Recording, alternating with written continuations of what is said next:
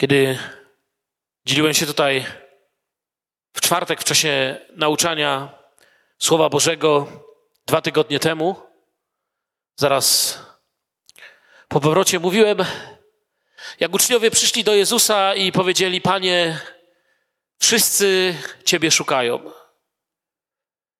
Ale Jezus nie był zainteresowany tym, czego szukali wszyscy, ponieważ wracał z modlitwy i był zainteresowany tym, czego chciał Ojciec od jego życia.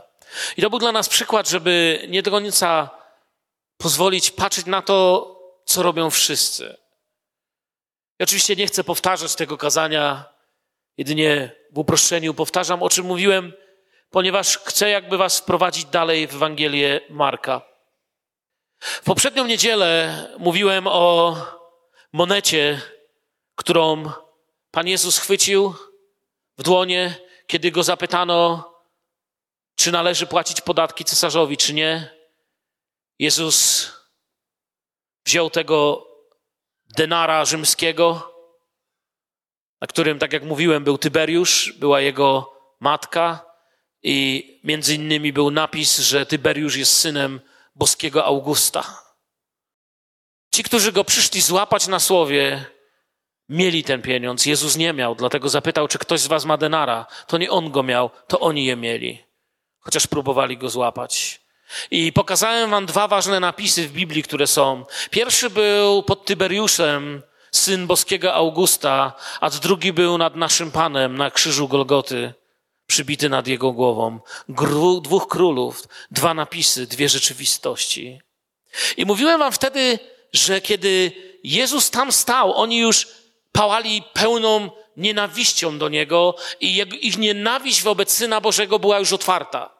To już nie była tajemnica i powiedziałem, że od pewnego momentu ona była otwarta i właśnie w ten moment dzisiaj chcę was wprowadzić, w ten moment, gdzie właśnie stąd, z tego miejsca, pierwszy raz w Ewangelii jest powiedziane, że naprawdę planują go zamordować.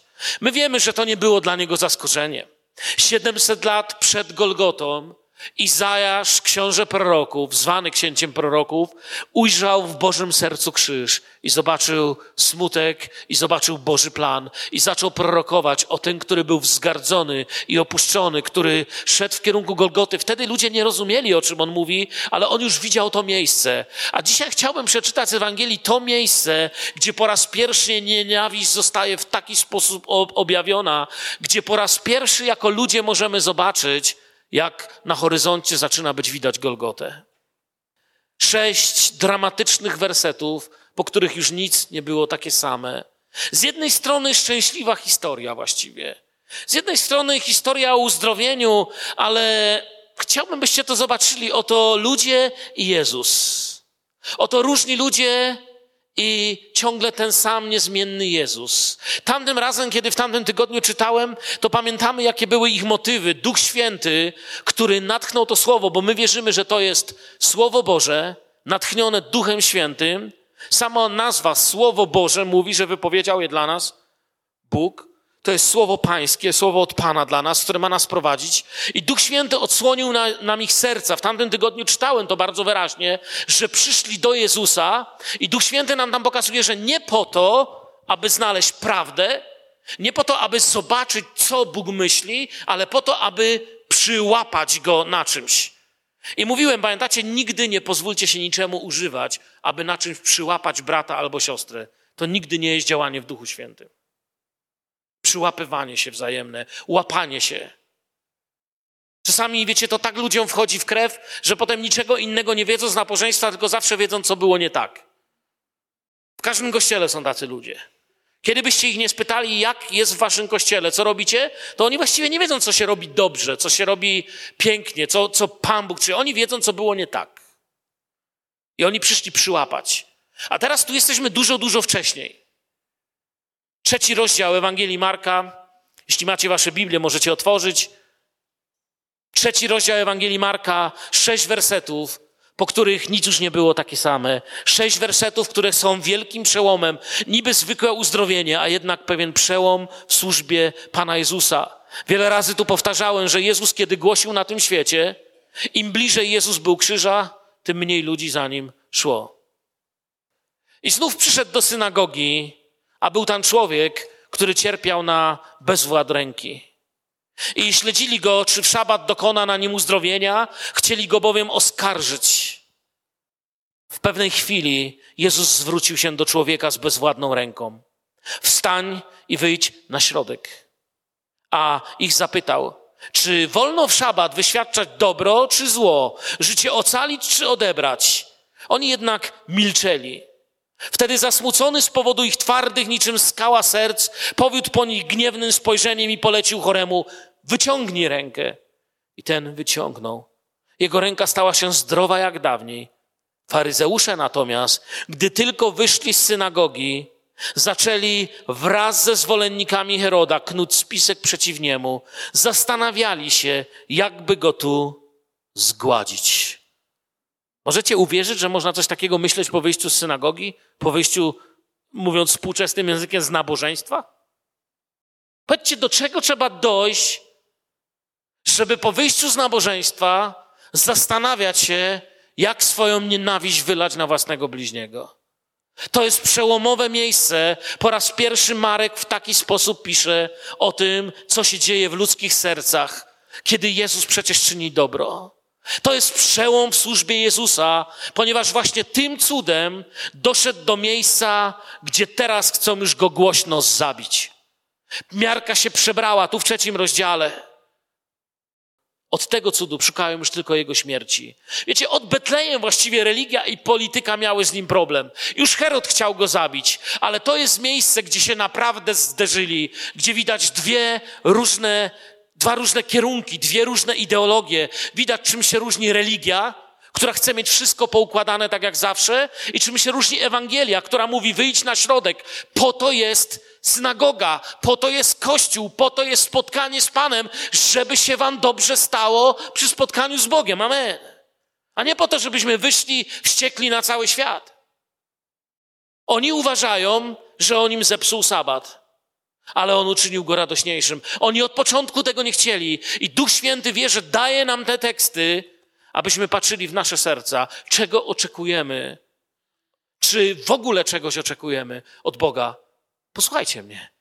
Pamiętacie to miejsce w Słowie Bożym, kiedy Jezus wszedł pierwszy raz do synagogi i miał czytać Słowo Boże?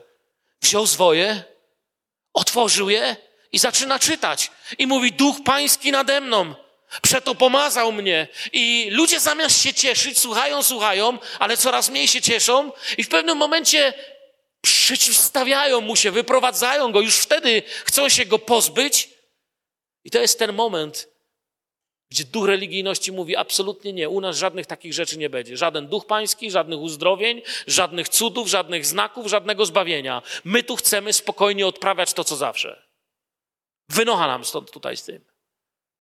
Wynocha nam z tymi modlitwami, z tym pomazaniem, z tymi uzdrowieniami. Nie chcemy tego tu i wyprowadzili go, chcieli go zabić. My absolutnie tego nie chcemy. To jest bluźnierca, który uważa siebie za nie wiadomo kogo. Tutaj też. Uważają, że zepsuł im sabat, ale jeszcze raz powtarzam, on uczynił ten sabat radośniejszym dla jednego z naszych bliźnich. Kiedy czytamy tą historię, nie tyle powinniśmy widzieć wściekłych faryzeuszy, co uratowanego bliźniego, ponieważ po to jesteśmy Kościołem. Ale nikt już tego nie widzi. W naszej historii chcą go zabić. Gotowi, jak Słowo Boże nam mówi, dogadać się z okupantem, gotowi dogadać się ze światem, z polityką, gotowi użyć każdego sposobu, byle tylko było tak jak zawsze. Teraz zaczynamy widzieć pełniejsze objawienie Jezusa. Po pierwsze, Jezus wie, co robi. Pamiętacie? Mówiliśmy o tym wcześniej. Panie, wszyscy Cię szukają. Nie, nie, nie, nie, ja idę dalej. Mamy to wcześniej w Marka. To wszyscy Cię szukają. Oczyszcza, kiedy idzie dalej, oczyszcza strądu. Uzdrawia sparaliżowanych, zasiada przy stole z grzesznikami, wtedy powołuje Lewiego. Dzieją się wielkie rzeczy, nie jest zainteresowany tym, że szukają go wszyscy, ale idzie zupełnie inną drogą, zupełnie okrężną, zupełnie inaczej. I tutaj dochodzimy do naszej historii. Jest napisane, zaczyna się ona słowami, że i wstąpił znowu do synagogi, a był tam człowiek z uschłą ręką. Ja myślę, że on by ich częściej odwiedzał ale go oni coraz mniej chcieli. Można w synagodze, a w naszych czasach w zborze dojść do miejsca, gdzie jakiekolwiek Boże działanie jest przeszkodą. zamiast tym, czego oczekujemy. Znów przyszedł i znów nikt nic nie chciał. Chcieli tylko, żeby było jak zawsze. Pamiętacie, wiele takich miejsc jest, jeśli później będziecie studiować dalej Ewangelię Marka, kiedy Jezus był w swojej miejscowości, też w szóstym rozdziale, nikt niczego nie chciał, wszystko, to my go znamy, to ten Jezus. Ja myślę, że on by ich częściej odwiedzał, ale coraz mniej go chciano i chciano tylko, żeby Jezus nie zburzył tego, co mieli, żeby, ponieważ oskarżało ich dobro Jezusa, ponieważ Jego miłosierdzie mówiło im, że coś jest nie tak. Ale ja patrzę na tego chorego z uschłą ręką, z bezwładem dłoni, bardziej medycznie ręka. Patrzcie na waszą rękę. Kilkaset mięśni porusza perfekcyjnie, sterowane z mózgu. Ręka jest, każdy ma taką samą. Ale chociaż mam takie same ręce jak Tomasz, nie mógłbym tak grać na skrzypcach jak Tomasz. Chociaż mam takie same ręce jak Miriam, nie mógłbym grać na pianinie jak Miriam. Chociaż mam takie same ręce jak i mógłbym wymienić na przykład Zbyszek, nie mógłbym tak pięknie domów remontować jak Zbyszek. I każdego z was mógłbym wymienić, co robicie. Ręka. Ręka jest sługą tego, co mamy w sercu, w naszej głowie. Bo ręka jest taka sama. Taką samą rękę jak ja miał, miał, miał, mieli wielcy pisarze i wielcy malarze. Ale to oni potrafili coś zrobić, nie ja ręka. Tu jest człowiek, patrzę z uschłą ręką. Ręka. Pomaga, zabija, leczy, wyciąga, wyciąga się na zgodę albo wyciąga się, żeby kraść. Rękę wyciągamy, kiedy z kimś się godzimy, kiedy kogoś witamy. Ręka może się zacisnąć, żeby kogoś uderzyć. Wyraża nasze emocje, pragnienia, czyni pracę. Kiedy masz potrzebę, wyciągasz ją otwartą.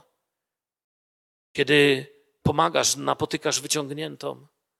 Wszystko, co nas otacza, na co popatrzycie, jest albo działaniem Bożej ręki, albo ludzkiej ręki. Nawet wielkie maszyny tak naprawdę są udziałem ludzkiej ręki. Są jej przedłużeniem. Ręka może wyrażać stan serca, otwarta, żeby dawać, zamknięta, żeby brać. A Jezus mi tutaj opowiada historię, czy Pan mi opowiada w Biblii historię o ręce uschniętej, która nic nie może już, ponieważ nie ma w niej życia. Nie może przyjmować ani dawać, nie może pracować, nie może się dzielić, nie może kochać ani nienawidzić. I w takim stanie człowiek siedzi w synagodze, w takim stanie przyzwyczajony, że, że tak ma być zawsze. I kiedy Jezus tam przychodzi, Duch Święty odsłania nam i mówi: spojrzy teraz za kurtynę tego wydarzenia, spojrzy do tyłu, zobacz, co się dzieje. Jezus wchodzi, a Duch Święty przez swoje słowo nam mówi, co się dzieje w sercach i podpatrywali go, czy uzdrowi go w sabat, aby go oskarżyć. Pamiętacie, bardzo podobne do tego, co w tamtym tygodniu czytałem o tym pieniążku. I wystawiali go na próbę, aby go oskarżyć. Popatrzcie na to tak po ludzku, jak ludzie. Nie religijnie, jak ktoś, to chodzi długo do kościoła, tak po ludzku. Słuchajcie, co za koszmar. Przychodzisz do wspólnoty, a tu podpatrywali, żeby oskarżyć. Nie robili tego, by pomóc. Jedyne miejsce, gdzie oczy ludzkie mają być zwrócone ku Panu, a oni patrzą na ludzi, żeby oskarżyć. W świecie, gdzie mają patrzeć na ludzi, modlą się na rogach i udają, że patrzą na Pana. W kościele, gdzie Pan patrzy na nas i widzi o nas wszystko, zamiast skierować nasz wzrok na Jezusa, czasem patrzymy na siebie. W świecie, gdzie nie mamy wynosić swojej pobożności i pokazywać ludziom, że patrzymy na Boga, a patrzeć na ich potrzeby. Wszystko na odwrót jest z człowiekiem, który nie widzi tego, po co przyszedł Jezus, po co nas posyła. Jak łatwo wynosi się przed ludzi pobożność. Jak trudno jest się dobrym, by widzieli Ojca w niebie i chwalili. Wiecie, mi szczerze mówiąc, łatwiej pobożność wynosić przed ludzi niż dobre uczynki. Każdemu z nas. Jaki problem postawić budynek, krzyż przylepić, robić gesty, robić religijne zamieszanie. Jak trudno mieć odpowiedź dla bliźniego, jak trudno mieć odpowiedź dla świata, jak trudno człowieka wymodlić w jego nieszczęściu, w jego tragedii, jak trudno zobaczyć skąd się biorą łzy, jak trudno zdobyć, żeby nasze dzieci, nasi bliscy przyszli do Pana. Pobożność jest najłatwiej wynieść przed innych, trudno nieść dobro. I patrzą. Wcześniej zwróciłem uwagę, że ten fragment mówi o ręce. Teraz ten fragment mówi na temat oczu. To właśnie oko stworzone jest, by podziwiać dzieła pańskie, ale oni używali, żeby śledzić Boga i zabić go. Jak bardzo ten fragment zaczyna do mnie mówić, wiecie, o naszych rękach, o naszych oczach, do czego używam moich dłoni, moich oczu, na co patrzę. Oczy zostały mi dane, aby podziwiać dzieła pańskie. Moje oczy się starzeją, wasze oczy się starzeją. Musimy nosić czasem okulary z różnych powodów. Zostały mi dane na jakiś czas, abym podziwiał to, co stworzył Bóg. Jak często nie to, co robimy, co trzeba z nimi. Ale Jezus pcha tą historię do przodu. Wtedy rzekł do człowieka, który miał usłą rękę, wyjdź na środek. Cię parę razy przeczytałem ten werset i się nad nim zastanawiałem. Wyjdź na środek. Myślę, Panie, co tu jest? Zaczynam widzieć. Jezus nie pozwoli tego, co najważniejsze, zepchnąć na bok. Oni chcieli, żeby to, co mało ważne, było na środku. A nieszczęśnik, jak przyszedł, tak poszedł. Jezus mówi, właśnie będzie inaczej. W moim sercu, w mojej służbie, w moim kościele będzie inaczej. Choć wyjdź na środek.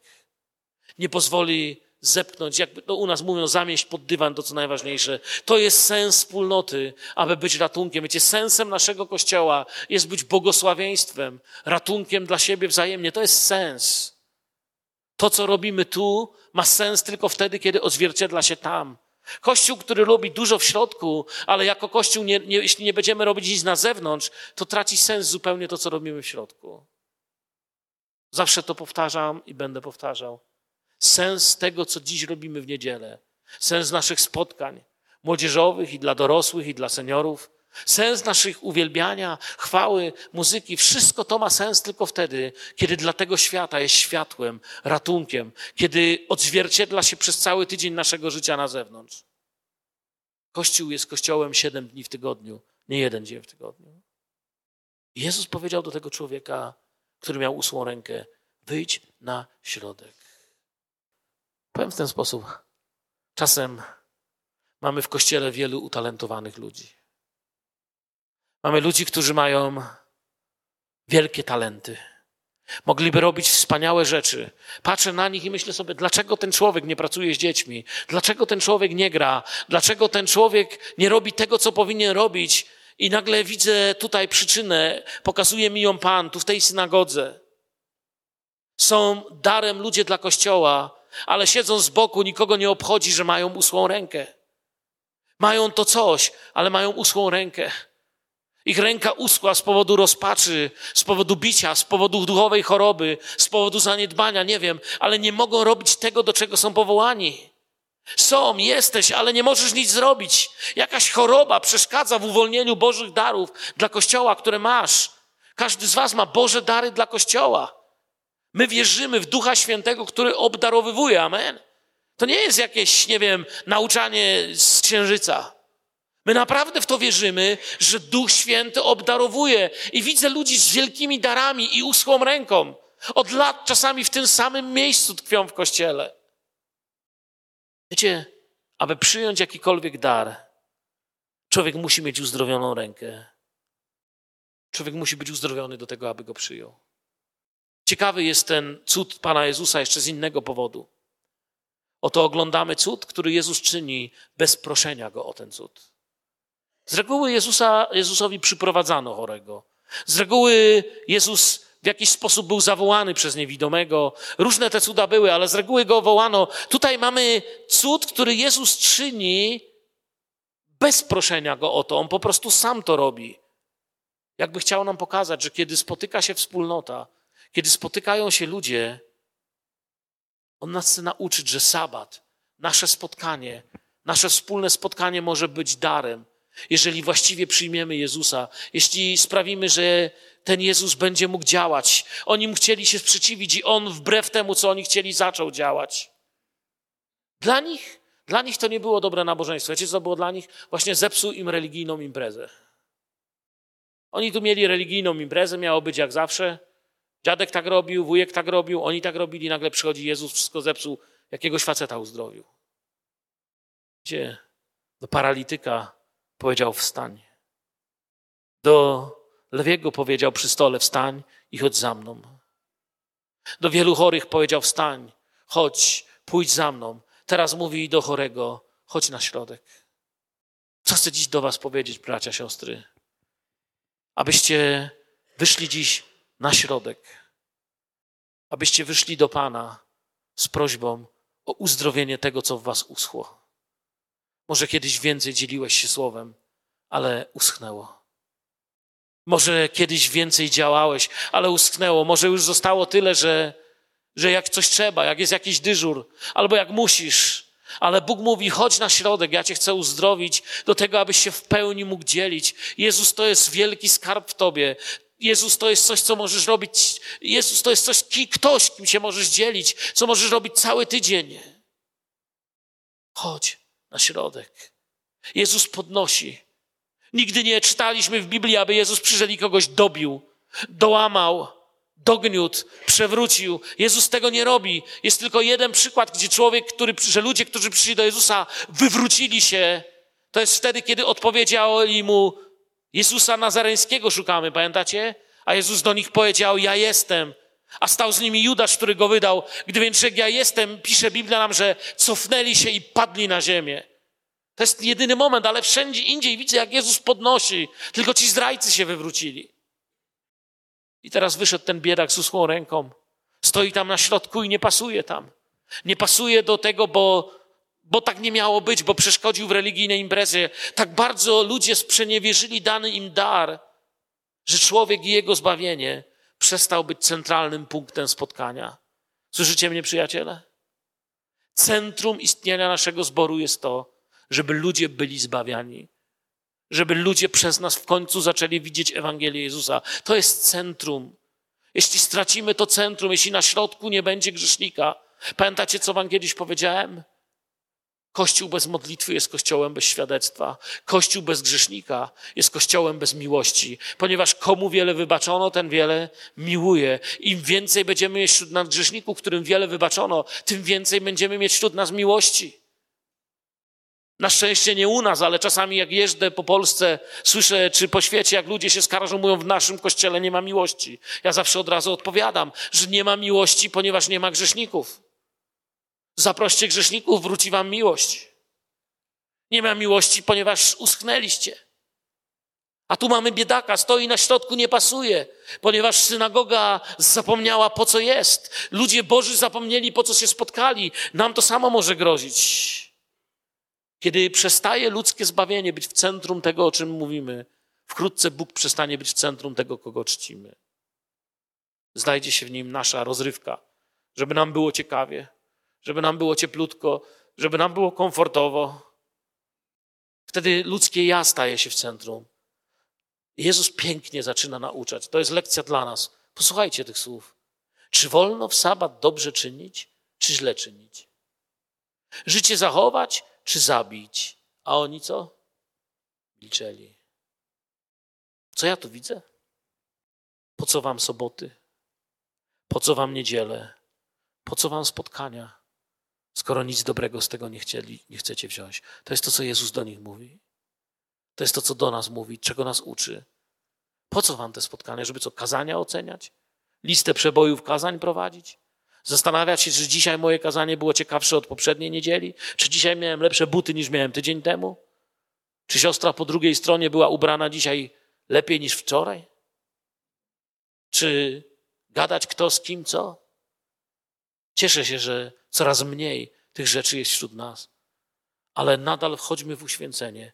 Pozwólcie się Bogu uświęcać, oddzielać do bycia uczniami Jezusa. Duch Święty wzywa tutaj Kościół w naszych czasach, by być gotowym do służby. Wiecie, w Kościele nie ma loży dla obserwatorów.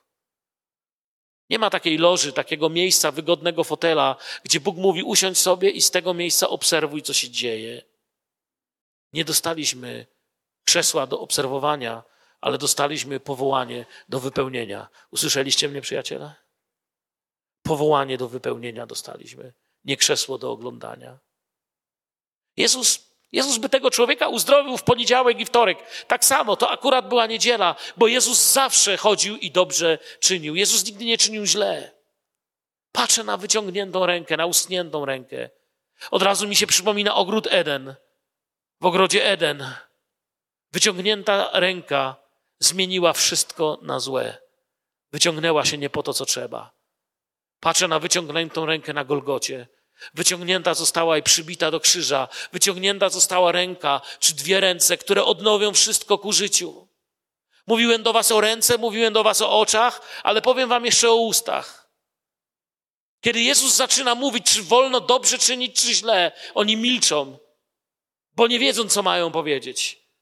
Ponieważ złe mają serca, a wiedzą, że nie mogą powiedzieć głośno, żeby źle czynić, chociaż myślą, jak zabić, jak nienawidzieć.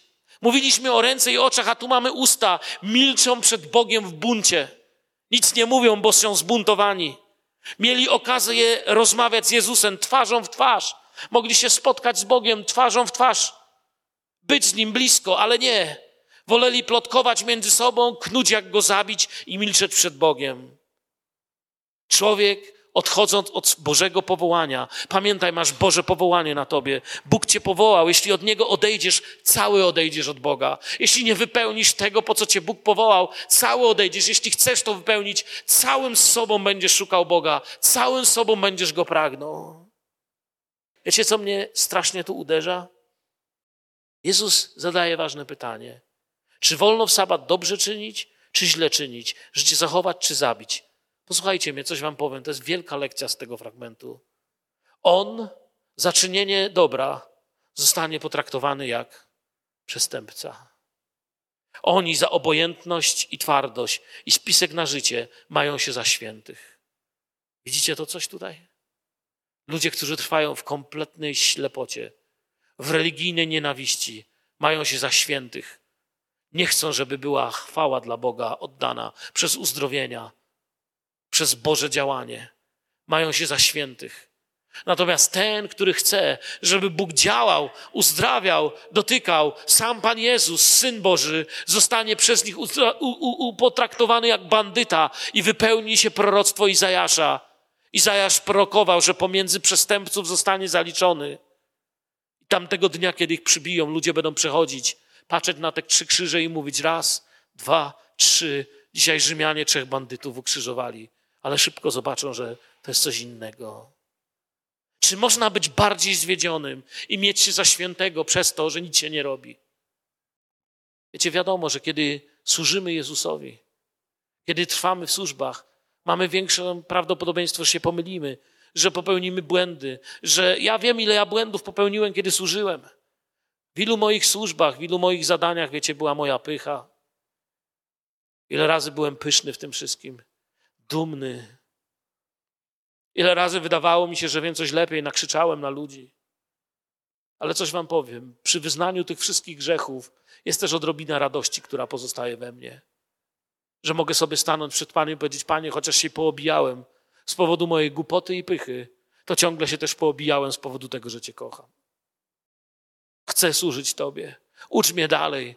Bądźcie tego ducha, wyjdźcie przed Pana, wyjdźcie na środek, powiedz, Panie, Służyłem kiedyś może dzieciom, może dorosłym, może innym. Służyłem jako modliciel, jako wsparcie. Usknęło coś we mnie. Odnów to, Panie. To jest to, co chciałbym się modlić dzisiaj z Wami. Bo czy wolno w niedzielę, czy wolno w sabat dobrze czynić, czy źle czynić? Czy zostawić wszystko tak, jak jest, czy przyjść do Jezusa i powiedzieć: Odnów, niech popłynie nowe życie we mnie? Nie zachowasz swojego życia z zaciśniętą pięścią. Kto chciałby swe życie zachować, utraci je. Wielu ludzi, a nawet kościołów całych potrzebuje dziś takiego uzdrowienia. Wiecie, od niektórym od zaciśniętych pięści już ręce uschły. Dlaczego? Dlatego nie ma tam czynienia dobra. Dobro i zło, zachowanie życia lub zabijanie oto nasz wybór. Jeśli nie pozwolimy dotykać się Jezusowi, pozostaniemy bez wyboru po złej stronie pozostaniemy trudnymi, kłopotliwymi ludźmi, którzy chodzą do kościoła, ale Królestwo Boże jest im obce i nic z nich nie ma. Słuchajcie, Pan Jezus przyjdzie wkrótce. Na świecie coraz bardziej widać, w którym miejscu zmierza świat. Dzisiaj jest dzień łaski.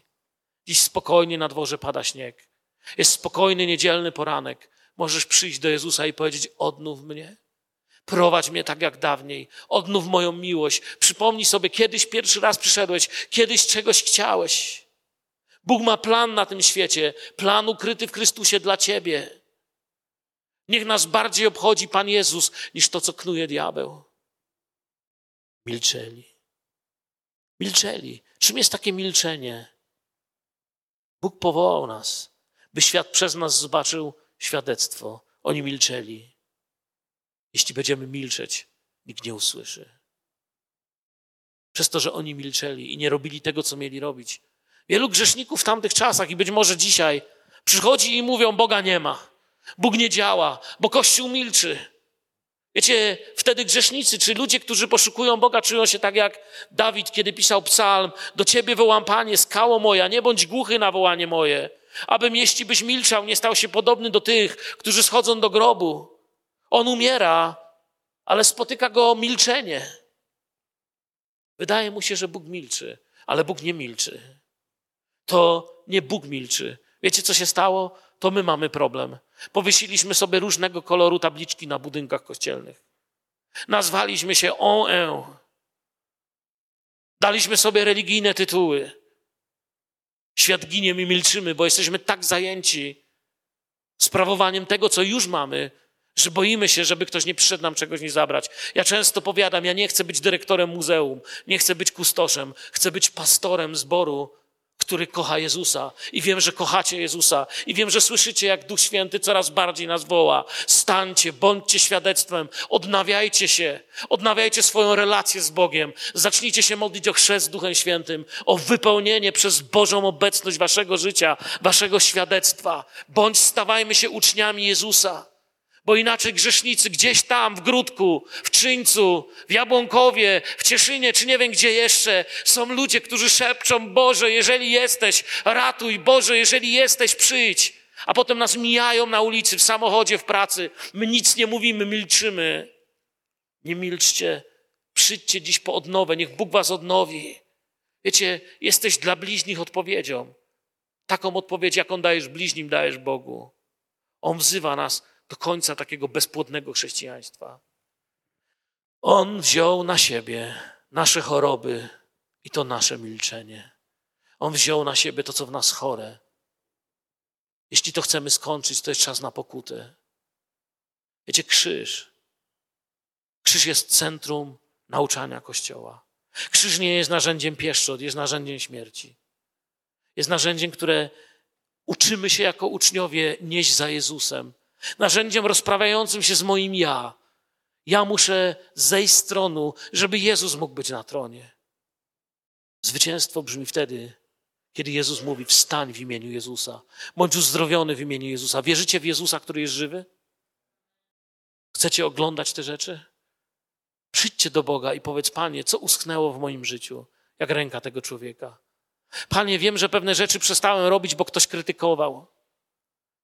Znałem młodego człowieka, który pięknie grał na gitarze, ale kilku starych dziadków go skrytykowało, że za głośno i dzisiaj go już nie ma w kościele.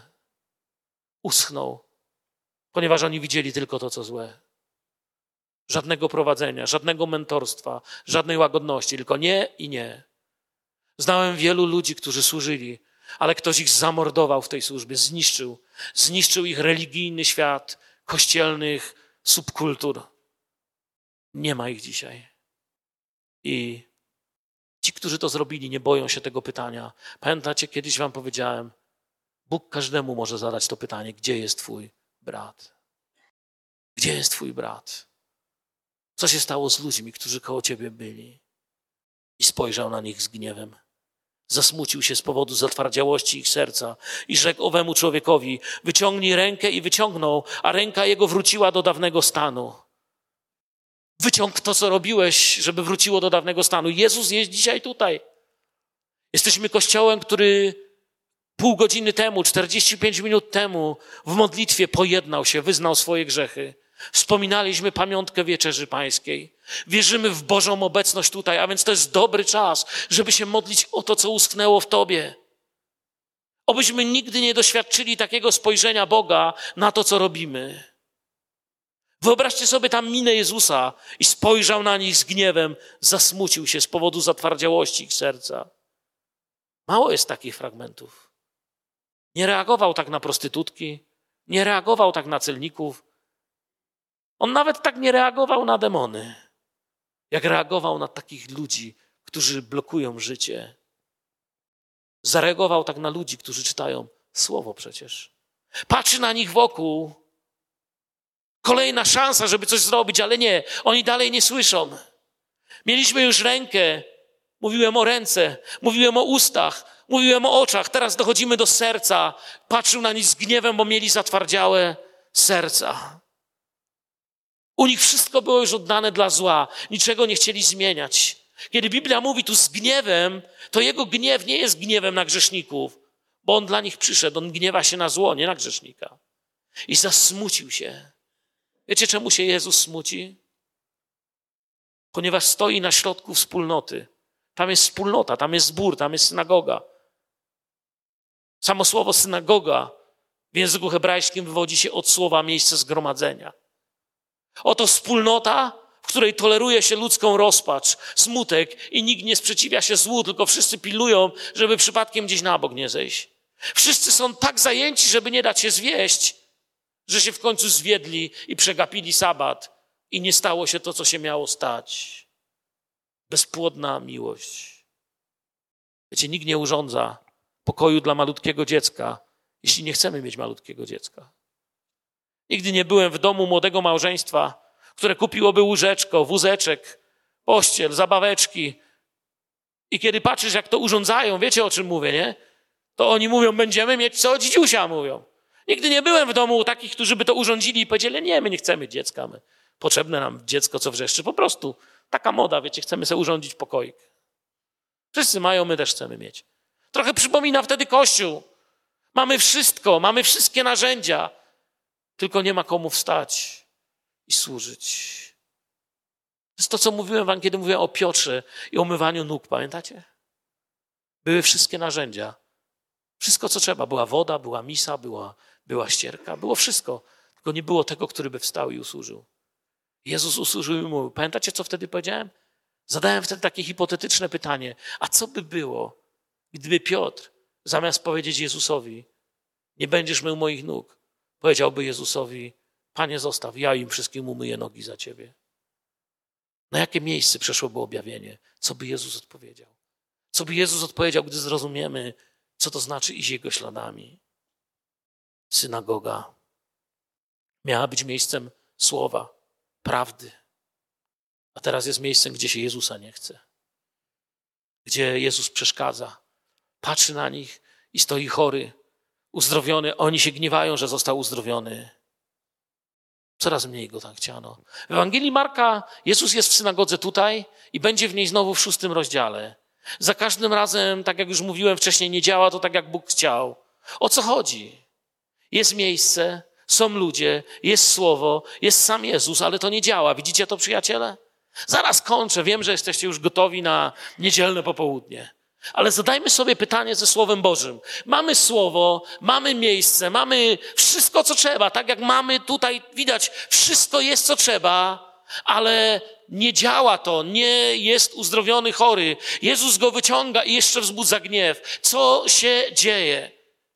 Jedna z głównych lekcji mojego dzisiejszego wykładu jest taka, aby słuchać Boga, musisz pozwolić, żeby Bóg cię uwolnił z twoich własnych kłamstw na twój temat i na temat Kościoła.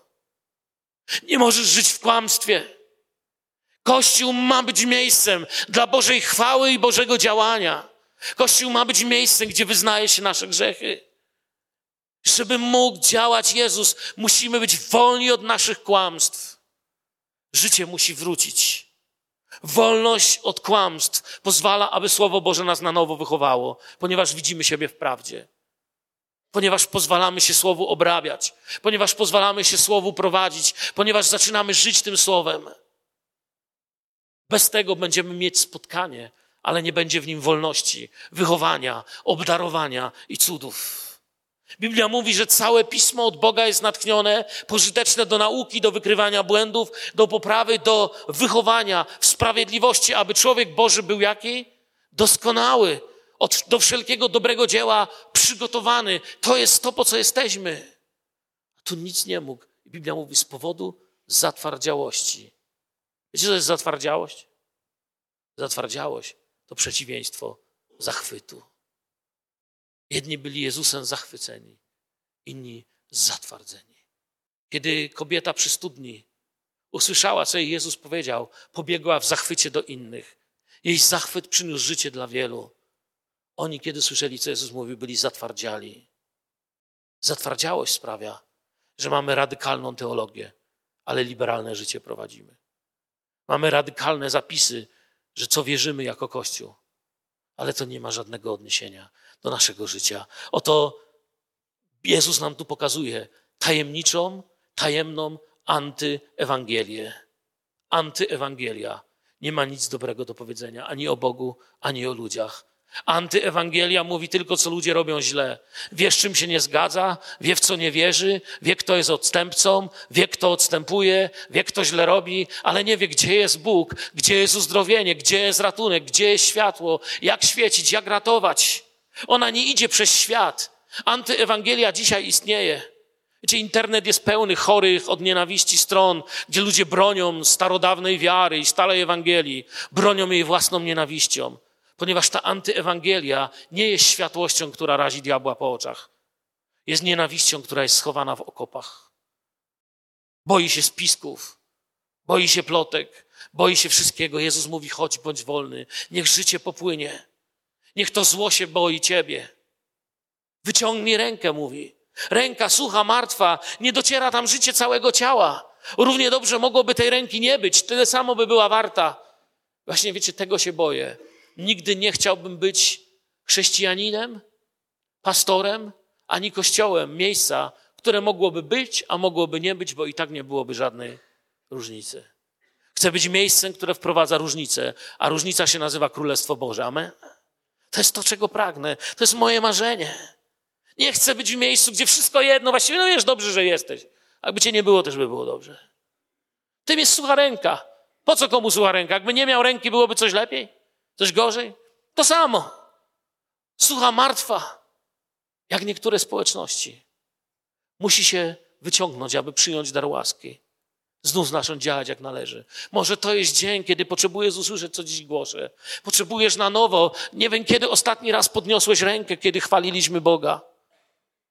Biblia mówi, mężczyźni, podnoście czyste ręce. Ale ręce niektórych są już takie twarde, że już się boją nawet podnieść, bo jeszcze ktoś złego coś pomyśli. Serca niektórych twarde boją się pomodlić.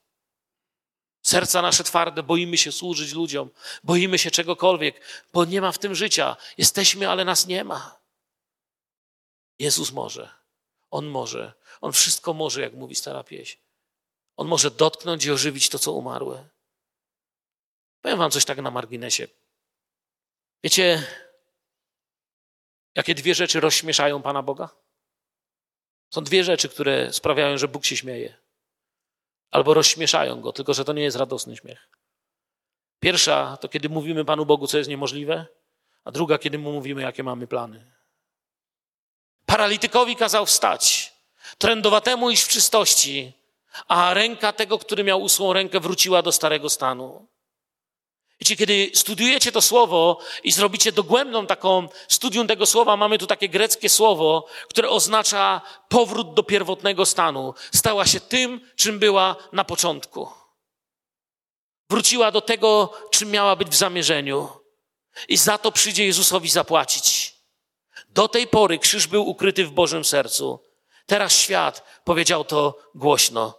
Zaczyna się to wypełniać. Teraz już go chcą zamordować. To jest to miejsce, gdzie na horyzoncie po raz pierwszy oczy widzą krzyż. Jak mówię, Bóg go widział wiele lat, setki lat wcześniej, tysiące, ale tutaj zaczyna to być widać.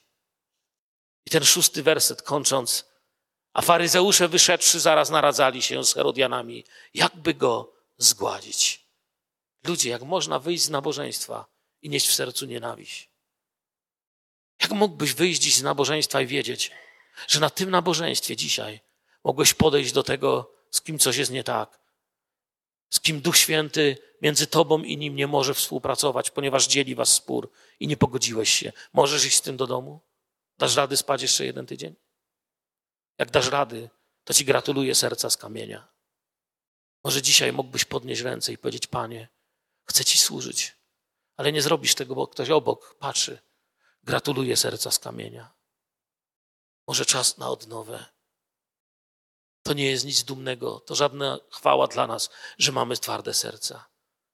Jaki straszny werset. Ludzie nie mogą uwierzyć, że taki werset jest w Biblii. A faryzeusze wyszedłszy zaraz naradzali się z Herodianami, jakby go zgładzić. Faryzeusze mieli pilnować prawa. Herodianie to byli zwolennicy Heroda. Króla na pół Araba, pół Żyda. Ustanowionego przez Rzym, żeby pilnować i uciskać naród Boży. I ci, co mieli pilnować prawa, zaczynają się naradzać z systemem świata. Jak zniszczyć tego, który przynosi wolność, który chce wnieść Bożą chwałę, który chce przynieść znowu uwielbianie w serca ludzi. Czy zdziwili się, zachwycili? Nie, oni już tego nie potrafią. Ile jest warta moja wiara, jeśli muszę z powodu mojej wiary i wierząc w Jezusa nienawidzieć bliźniego? Wyjdź w miłości dzisiaj stąd. Słyszeliście, iż powiedziano przodkom, nie będziesz zabijał? A kto by zabił, pójdzie pod sąd? A ja wam powiadam, że każdy, kto się gniewa na brata swego, pójdzie pod sąd. Jeżeli masz spór ze swoim bliźnim, ja wierzę, że Duch Święty mocno na to dziś patrzy. Nie jedź twoim samochodem z tego zboru, nie jedź na sąd swoim życie. Bądź człowiekiem, którego droga prowadzi do Królestwa Bożego, a prowadzi tam tylko jedna droga. Ta droga nazywa się Jezus Chrystus. To jest ten, którym mówimy: odpuść nam nasze winy, jak my odpuszczamy naszym winowajcom. Pojednajcie się z Bogiem. Bądźcie ludźmi pokuty, ludźmi wybaczenia, ludźmi, gdzie to, co suche, odżywa, aby służyć, a nie aby wisieć i do niczego się nie przydać. Najpierw Jezusa nazwali bluźniercą, żarłokiem, opętanym. Potem mieli plany, jak go zamordować. A on, on przejdzie przez świat czyniąc dobro. Podobnie jego kościół podpadnie w tym świecie. Wiecie co, zanim to się wszystko zacznie dziać, wypełniajcie wolę Bożą. Służcie, odnawiajcie się, powstańmy do modlitwy. Chciałbym się z wami pomodlić dzisiaj. Czy jest ktoś z was tutaj, dzisiaj w zborze, kto potrzebuje, aby się pomodlić, bo czuje, że jego służba usycha, że potrzebuje takiego Bożego posilenia? Nie będę was wyciągał na środek. Podnieście rękę, żeby inni widzieli, że potrzebujecie modlitwy. Zobaczcie inni, którzy nie musicie jej podnieść, kto podniósł rękę, żebyście wiedzieli, o kogo się modlić. To są ludzie, którzy podnoszą rękę i mówią: Panie, coś uschło we mnie i potrzebuję. Wyciągam rękę, abyś mnie uzdrowił. Panie Jezu, wraz z resztą zboru stajemy przed Twoim obliczem i chcemy Ciebie prosić, abyś nas posilił, odnowił, aby ożywcze tchnienie płynęło. Panie, proszę Ciebie, pokaż nam gdzieś źródło naszego zniechęcenia. Odetnij nas od źródła grzechu, gniewu, zniechęcenia, wszelkiego brudu, który mógłby przeszkadzać w byciu uczniem pańskim. Prosimy Ciebie, Panie, o tych, którzy podnieśli ręce, jako Kościół stojący tu dziś w ten niedzielny poranek, w to niedzielne popołudnie. Proszę Cię, aby do domu poszli ci, co podnieśli rękę z poczuciem, że tam w niebie, przed Bożym tronem, usłyszałeś i że Twoja odpowiedź jest w drodze i że Twoje posilenie jest w drodze.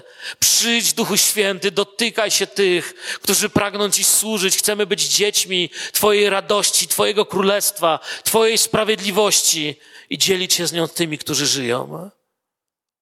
Błogosławię tych, którzy podnieśli swoje ręce na znak swojej pokory przed Jezusem.